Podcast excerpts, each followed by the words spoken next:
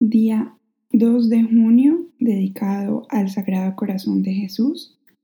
Lectura de la carta encíclica Aurietis Aquas de su Santidad Pío XII sobre el culto al Sagrado Corazón de Jesús. Primero, beberéis aguas con gozo en las fuentes del Salvador. Estas palabras con las que el profeta Isaías prefiguraba simbólicamente los múltiples y abundantes bienes que la era mesiánica había de traer consigo, vienen espontáneas a nuestra mente. Si damos una mirada retrospectiva a los 100 años pasados desde que nuestro predecesor de Pío IX, correspondiendo a los deseos del orbe católico, mandó celebrar la fiesta del Sacratísimo Corazón de Jesús en la Iglesia Universal.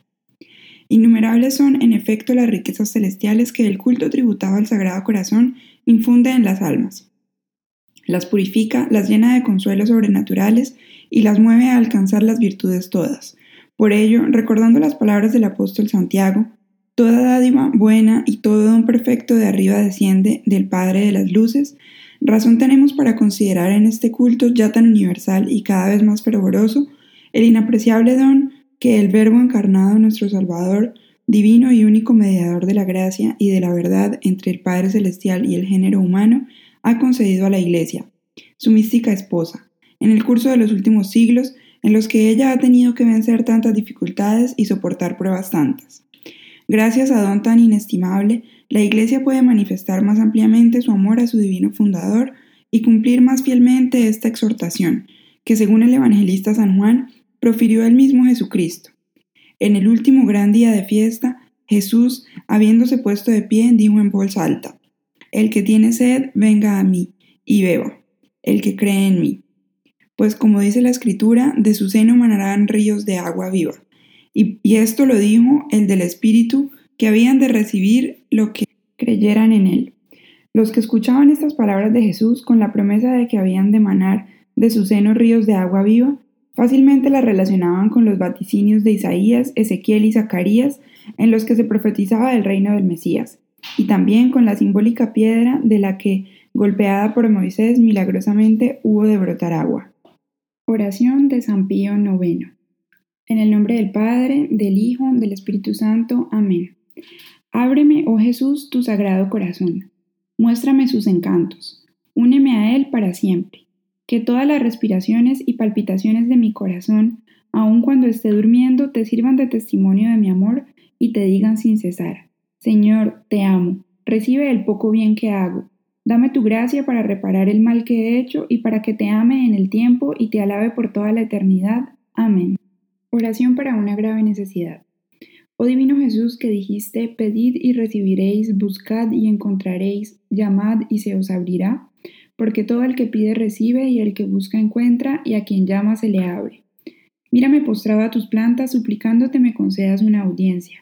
Tus palabras me infunden confianza, sobre todo ahora que necesito que me hagas un favor. Se ora en silencio pidiendo el favor. ¿A quién he de pedir sino a ti, cuyo corazón es un manantial inagotable de todas las gracias y dones? ¿Dónde he de buscar sino en el tesoro de tu corazón, que contienen todas las riquezas de la clemencia y la generosidad divina? ¿A dónde he de llamar sino a la puerta de este corazón sagrado, a través del cual Dios viene a nosotros, por medio del cual vamos a Dios? A ti acudimos, oh corazón de Jesús, porque en ti encontramos consuelo cuando abrumados por el peso de nuestra cruz buscamos ayuda. Cuando la angustia, la enfermedad, la pobreza o el fracaso nos impulsan a buscar una fuerza superior a las fuerzas humanas. Creo firmemente que puedas concederme la gracia que te imploro, porque tu misericordia no tiene límites, y confío en que tu corazón compasivo encontrará en mis miserias, en mis tribulaciones y en, en mis angustias un motivo más para oír mi petición. Quiero que mi corazón esté lleno de la confianza con que oró el centurión romano en favor de su criada, de la confianza con que oraron las hermanas de Lázaro, los leprosos, los ciegos, los paralíticos que se acercaban a ti porque sabían que tus oídos y tu corazón estaban siempre abiertos para oír y remediar sus males. Sin embargo, dejo en tus manos mi petición, sabiendo que tú ves las cosas mejor que yo, y que si no me concedes esta gracia que te pido, sí me darás en cambio otra que mucho necesita mi alma, y me concederás mirar las cosas, mi situación, mis problemas, mi vida entera desde otro ángulo con más espíritu de fe. Cualquiera que sea tu decisión, Nunca dejaré de amarte, adorarte y servirte, oh buen Jesús. Acepta este acto mío de perfecta adoración y sumisión a lo que decrete tu corazón misericordioso. Amén. Padre nuestro que estás en el cielo, santificado sea tu nombre, venga a nosotros tu reino, hágase tu voluntad así en la tierra como en el cielo. Danos hoy nuestro pan de cada día, perdona nuestras ofensas, así como también nosotros perdonamos a los que nos ofenden.